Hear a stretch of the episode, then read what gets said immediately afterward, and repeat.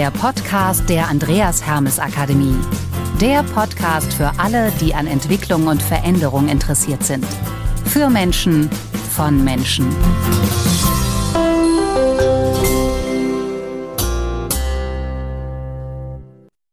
Und auch von mir ein fröhliches Welcome beim Trainer Talk, der Podcast mit Birgit Arnsmann.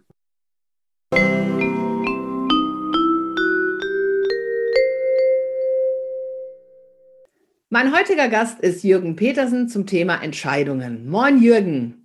Moin.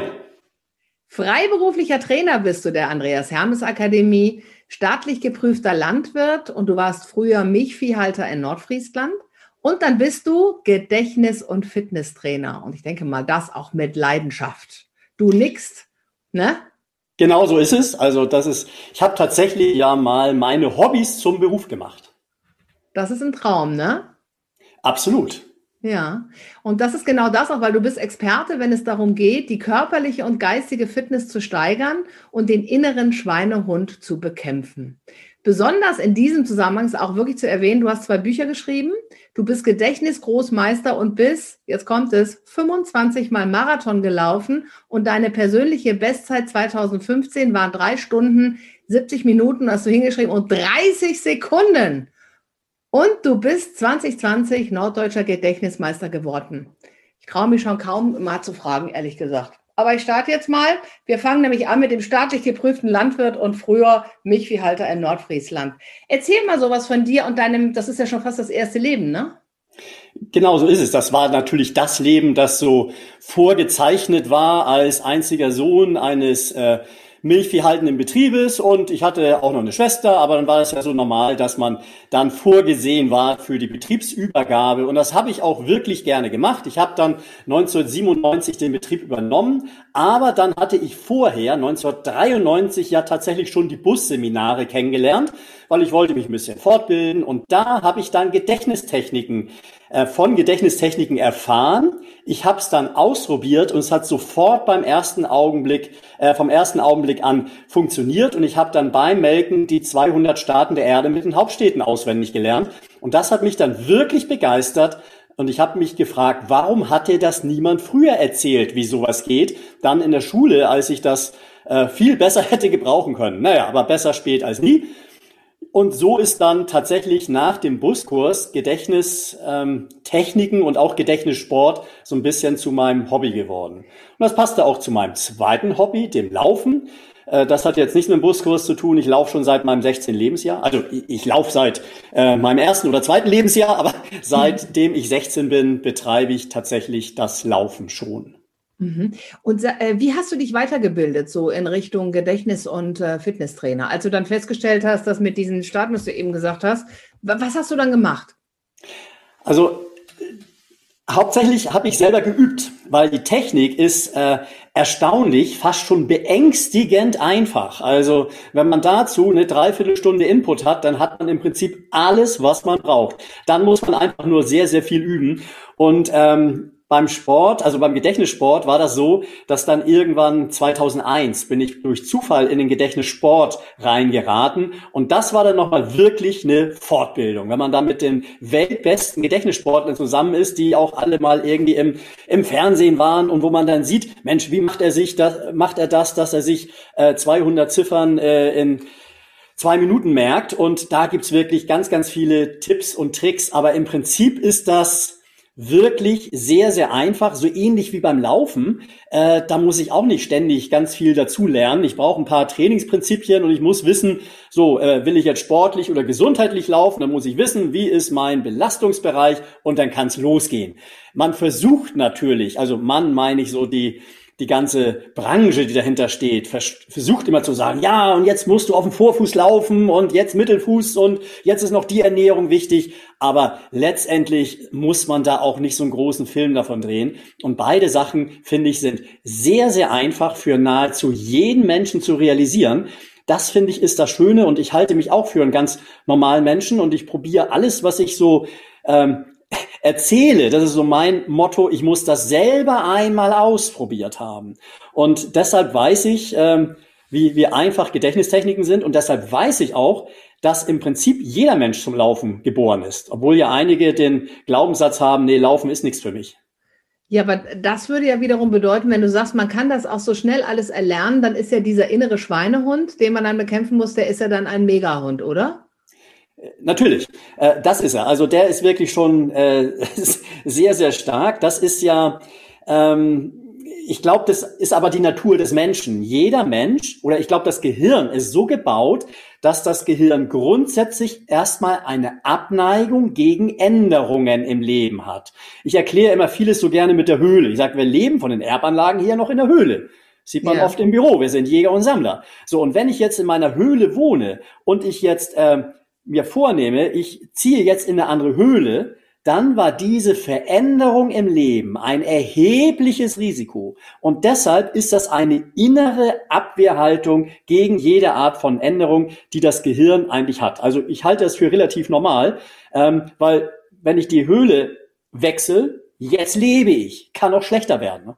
So, ja. und deshalb, heute ist es nur leider so, es ist eher eine Gefahr, sich nicht zu ändern. Äh, also und immer das zu machen, was man schon vor 100 Jahren gemacht hat. Aber früher war es wirklich mal ein großes Risiko, sich zu ändern. Und deshalb ist dieses Raus aus der Komfortzone für die meisten Menschen wirklich schwer.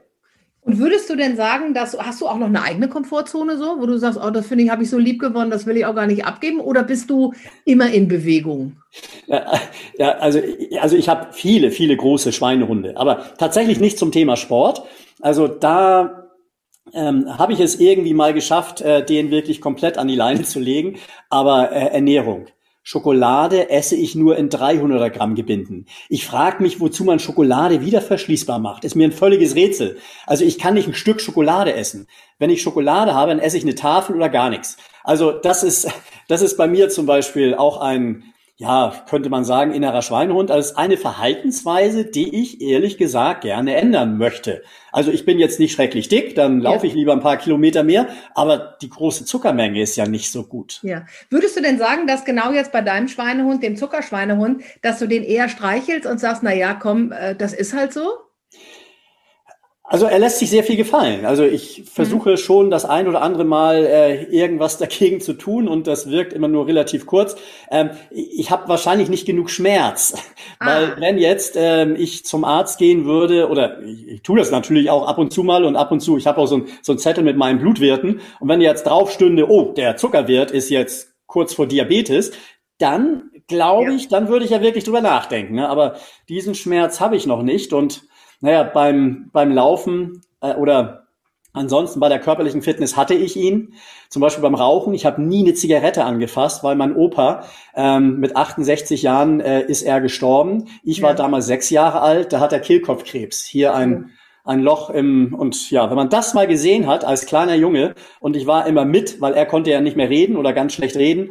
Ich war immer mit zur Behandlung und ja, da haben die dann gesagt, 95 Prozent aller Kehlkopfkrebspatienten sind Raucher. Deshalb habe ich nie eine Zigarette angefasst. Das war jetzt auch der Schmerzhebel. Ja. Ich habe jetzt zum Glück auch mit Sport angefangen, bevor ich schon mal den ersten Herzinfarkt hatte. Aber gerade weil du den Marathon auch angesprochen hast, angeblich, Quelle Runners World, 50 Prozent der Marathon-Debütanten mit über 50 Jahren haben bereits einen Herzinfarkt gehabt. Oh. Da hat der Arzt nicht gesagt, äh, lauf Marathon, sondern hat gesagt, du musst Bewegung in dein Leben einbauen. Und dann ist aus der Schwäche dann irgendwie eine Stärke geworden und dann haben sie gesagt, jetzt laufe ich mal Marathon. Also das ist wirklich schon so eine Antriebskraft äh, für viele Menschen, also auch der Schmerz. Wo du jetzt gerade auch sagst, diese Antriebskraft, ne? wenn du 2015 die Bestzeit gelaufen bist von drei Stunden, sieben Minuten und 30 Sekunden. Wie sieht es jetzt so aus? Weil 2015, jetzt haben wir 2021. Äh, gute Frage. Also meine tatsächlich letzte, weil aus Corona-Gründen ist ähm, jetzt lange der Marathon ausgefallen, 2019, äh, da bin ich 3,23 äh, gelaufen. Äh, ist auch noch, aber ja, diese 16 Minuten ist schon viel. Also, das wer, ja, das wäre nämlich jetzt auch so die Frage, ne? Gerade wenn man so, kann ich mir vorstellen, also ich bin jetzt nicht so wahnsinnig sportlich, kann ich mir aber vorstellen, wenn man da so aktiv ist und so auch wirklich auf die Zeiten und so guckt, dass einen das irgendwie vielleicht auch schon, dass man sich über sich selber ärgert oder so. Äh, also komischerweise, als ich 50 wurde, wurde ich unglaublich entspannt. Ja. Also das äh, war wirklich, war wirklich so ein, ähm, so ein Fingerschnippen, dass ich äh, auch mich entschieden habe. So, äh, jetzt guckst du nicht mehr auf äh, auf deine persönliche Bestzeit, weil da muss man dann vielleicht auch irgendwann mal Realist sein. Ich kann mich ja immer noch vergleichen mit den anderen 50-Jährigen. Und ähm, wenn ich mich da motivieren will, tue ich das und weiß, dass ich dann natürlich äh, auch gerade beim Laufen äh, bin ich da noch relativ weit äh, weit vorne. Und bei den, beim Gedächtnissport gibt's leider diese fünf äh, Jahresaltersklassen nicht. Da darf ich erst bei den Senioren antreten, wenn ich über 60 bin. Also da ist alles von 18 bis 60 eine Altersklasse. Und ich persönlich finde das ja unfair, ja. Äh, dass die 19-Jährigen äh, ja. nicht mehr leisten müssen als die äh, 49-Jährigen. Aber wahrscheinlich hast du auch da den Antrieb zu sagen, ist mir trotzdem irgendwie wurscht, ich mache trotzdem mit. Ja, das bringt mir richtig viel Spaß und auch gerade diese Community und sich mit Leuten auszutauschen, die auch diese äh, diese Begeisterung dafür haben, ob es der Gedächtnissport ist oder ob man, wenn jetzt auch wirklich mal wieder Live-Veranstaltungen sind beim Laufen, da an der Startlinie zu stehen. Ja. Und das ist ja wirklich, man, man hat ja keine Konkurrenz zu dem, der neben einem steht. Bei so einem großen Marathon ganz vorne werden Weltrekorde gelaufen. Kein Mensch fragt ja ernsthaft nach dem Marathon, bist du Erster oder Zweiter geworden. Das fragt ja keiner. Es fragt ja jeder nur, hast du dein persönliches Ziel erreicht? Ja, oder das finde ich da so schön. Oder es fragt jemand, äh, wenn man nicht so sportlich ist, bist du durchgekommen? Ja, klar. ja. ja. Heute, heute lassen sie das Ziel ja sieben Stunden auf. Ich habe, also mein Lebensziel ist, mit 75 will ich den Berlin-Marathon laufen, in einer Zeit von unter fünf Stunden. Als ich damals im Buskurs übrigens mir dieses Ziel gesetzt habe, da machte nach fünf Stunden das Ziel zu. Da wurde man aus dem Rennen genommen, wenn man nicht nach zweieinhalb Stunden über die Halbmarathonmarke rüber war, äh, aus gesundheitlichen Gründen. Aha. Ist auch absolut sinnvoll. Heute sind sie froh über jeden, der die 85 Euro Startgeld bezahlt. So. Und deshalb lassen sie die Leute da auch sieben Stunden rumtigern, äh, mit dem Erfolg, dass die nicht genug trainiert haben und danach äh, vier Monate ihre Achillessehne wegschmeißen können. Gottes Willen. Du, noch eine Frage. Und zwar, ähm, du hast zwei Bücher geschrieben. Wie heißen die und worum geht's? Also ich meine, wahrscheinlich geht's um das Thema, ne? Oder? genau, äh, das geht um, also Brain Running heißen die, also äh, körperliche und geistige Fitness. Und klar, das Thema ist auch das. Ich kann ja nichts anderes. Also, also eine Hälfte ist ähm, alles, wie man sein Gehirn effizienter nutzt. Namen, Zahlen, Vokabeln, äh, Daten, Fakten, alles, was es gibt, bis hin zur U-Deklination, äh, wenn man Latein lernt, ähm, wie man da mit Hilfe von Gedächtnistechniken ähm, die auswendig Lernzeit meiner Einschätzung nach um 80 bis 90 Prozent verkürzen kann. Natürlich muss man das eine oder andere auch noch verstehen. Das ist der eine Teil und die andere Hälfte ist dann ja, Sport, es muss nicht Laufen sein. Ich kenne mich mit Laufen sehr gut aus. Da ist natürlich der innere Schweinehund auch ein relativ großer Punkt. Da sind nicht unbedingt die Läufer die Ansprechpartner, sondern die Leute, die wissen, ja, ich weiß, ich müsste eigentlich Sport machen, aber tun tue ich es nicht. So, und da sind wir auch gleich bei dem Thema, ich äh, müsste eigentlich, aber ich tue es nicht. Dein Thema ist ja Entscheidung. Was braucht es denn wirklich, um eine Entscheidung zu treffen? Weil das ist ja so dieses Aufschieben und ich gucke mal, mal sehen, ob es kälter, wärmer oder auch wieder Weihnachten wird und mach's dann irgendwie doch nicht. Was brauche ich, damit ich mich gut entscheiden kann? Ähm, ich glaube, man muss sich auch erstmal äh, das Warum klar machen. Ähm, wenn ich mich jetzt entscheide und äh, ich gehe in eine andere Richtung, ist es ja nie leicht. Und da braucht das Gehirn Unterstützung. Das Gehirn muss wissen, warum tust du dir, ich sag mal, den Stress an? Ähm, äh, möglichst viele Gründe sollte man sich suchen, wenn ich diese Entscheidung jetzt treffe und mein, mein Weg in eine andere Richtung geht, ähm, weil es wird Hürden geben. Das ist so sicher wie das Arm in der, in der Kirche. Und wenn man dann so einige fünf, sechs Argumente parat hat, dass man weiß, aus dem Grund machst du das, das glaube ich ist ein ganz, ganz ähm, wichtiger Punkt. Und was auch, ähm, ja, habe ich auch im Buskurs kennengelernt, was absolut mein Ding ist, sofort anfangen. Es muss nicht viel sein, aber sofort anfangen. Die sogenannte 72-Stunden-Regel, die kennt ja zumindest jeder Bus, Buskursteilnehmer kennt das. Und was ist, wenn ich dann sage, so, ah, aus 72 werden 80, ist dann alles verloren oder geht's immer noch? Äh, ja, ich brauche einfach einen neuen Anlass. Und 72, okay. äh, was soll denn in 72 Stunden schon dazwischen kommen? Das Wochenende ist ja schon mit eingeplant. Hm. Also deshalb ja die 72 Stunden und nicht 48. Äh, ich glaube nicht, dass jetzt der innere Schweinehund die Stunden zählt. Äh, aber äh, wenn das Gehirn eine Entscheidung trifft, dann braucht man in relativ kurzer Zeit schon irgendwas Sichtbares, dass das Gehirn merkt, aha, sie oder er meint es ernst. Und wenn man nicht relativ kurzfristig einen sichtbaren Schritt in Richtung Ziel gemacht hat, dann, ähm, ja, dann ist der innere Schweinehund wieder am längeren Hebel. Wollte ich gerade sagen, wahrscheinlich sagt in dem Moment der innere Schweinehund, ach blöd auch, jetzt kann ich mich hier gar nicht mehr so breit machen, jetzt ist genau. die Entscheidung getroffen. Das ist bei mir ja mit, wenn ich jetzt Menschen habe, die jetzt auch wirklich nicht so besonders sportlich sind und vielleicht auch nicht mehr 18 sind und vielleicht 10 Kilo zu viel auf den Rippen haben, ähm, da sage ich ja immer, fang an mit einer Minute laufen. Und zwar jetzt, sofort auf der Stelle. Ich habe schon in Vorträgen mit 300 Leuten, habe ich die auch schon aufstehen lassen und eine Minute auf der Stelle laufen. Dann bin ich schon mal angefangen. Am nächsten Tag dann zwei Minuten. Dann drei, dann vier, dann fünf, dann sechs, dann sieben was kann denn schon dazwischen kommen? 30 Minuten Sport, wenn man dazu motivieren will, da gibt's 100 wirklich echte Gründe, dass man das nicht machen kann. Aber ähm, wenn ich mit einer Minute Laufen anfange, dann muss ich nicht zur Laufstilanalyse, ich muss zum, nicht zum Kardiologen, ich muss auch nicht mal, nicht mal duschen. Ich muss das auch nicht meiner Familie erzählen, aber ich bin schon mal angefangen sondern baut sich das so ganz langsam in den Alltag ein, so diese neue Verhaltensweise. Und äh, das merkt anfangs gar keiner. Also Jürgen, weißt du, was gerade bei mir passiert? Ich habe mir gerade überlegt, wenn wir jetzt hier fertig sind mit dem Interview, ich glaube, ich mache das mal. Jetzt ohne Witz. Ich glaube, ich gehe jetzt gleich mal eine Runde. Joggen oder laufen? Also, nee, wirklich, was ist der Unterschied für dich zwischen Joggen und Laufen? Naja, beide Füße oben oder so halt äh, strammes Gehen. Ja, nee, also ist tatsächlich mit äh, Laufen tatsächlich gemeint. Ja. Und äh, wirklich eine Minute auf der Stelle, aber so, und das ist das Besondere, du hast ganz kurz die Flugphase. Ganz kurz ja. ist das komplette Körpergewicht in der Luft. Genau, das meinte ich mit beiden, äh, beiden ja, Füßen ja. in der Luft.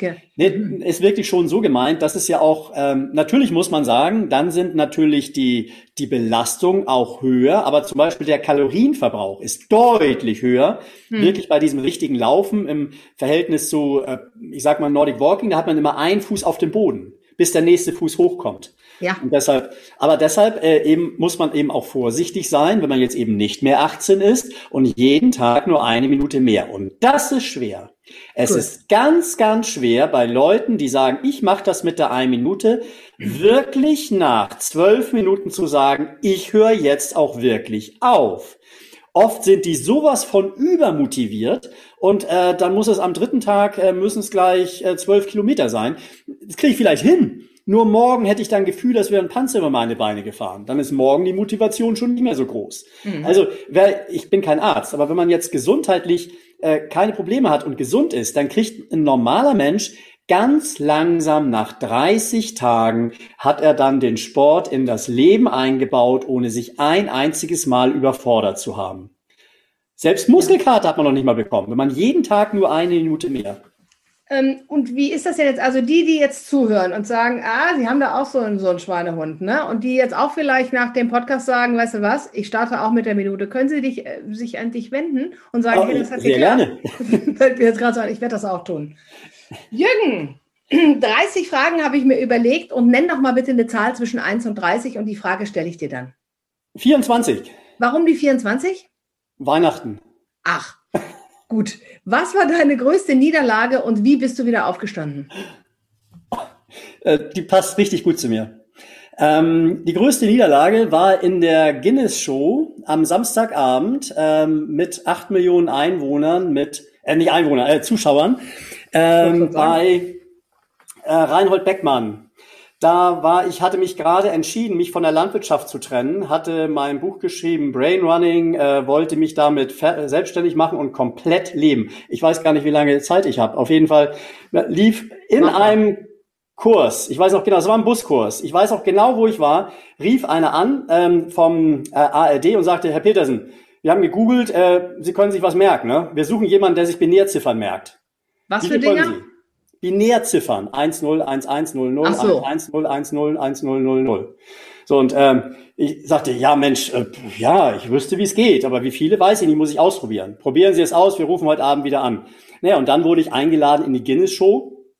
Ähm, das war der Riesenreißer und äh, da habe ich in der Show dann 90 Binärziffern, die ich mir eigentlich merken sollte, das wäre eigentlich ein Selbstgänger gewesen, habe ich einen, einen, ganz, ganz ähm, simplen Fehler gemacht. Äh, ja, waren auch die Umstände waren jetzt relativ schwer, da will ich mich aber gar nicht mit rausreden. Auf jeden Fall, das war eine echte Niederlage. Und ähm, ja, wo ich dann dachte, so, jetzt sehen dich alle, äh, dass du richtig was kannst und äh, wann kriegst du schon mal ein Podium, äh, eine Bühne mit acht Millionen Menschen am Samstagabend? Und wie hast du reagiert? Äh, ja, im Prinzip habe ich gar nicht reagiert. Ich habe nur gemerkt, ähm, ähm, dass die Menschen sehr viel schneller wieder vergessen, als man das selbst vergisst. Mhm. Und ähm, ja, ich, ich habe es glaube ich, dadurch ähm, kompensiert, dass ich nachher, ich war häufiger schon mal äh, im Fernsehen und äh, es hat auch nicht immer geklappt, aber manchmal hat es auch geklappt. Und äh, ich glaube, dadurch habe ich das kompensiert, äh, dass ich dann dachte, so, du stellst hier dich nochmal der Herausforderung, gut, und wenn es beim ersten Mal nicht funktioniert, dann eben beim zweiten oder beim dritten, beim vierten Mal. Nee, und seitdem bin ich eben auch Gedächtnissportler und ja. Habe ich damals kennengelernt. Das war schon eine echte Niederlage. Ja, und ist es das dann, was sich wieder hat aufstehen lassen, dieses Ich mache das jetzt einfach nochmal, so dieser Ehrgeiz auch? Ja, doch, ich glaube schon.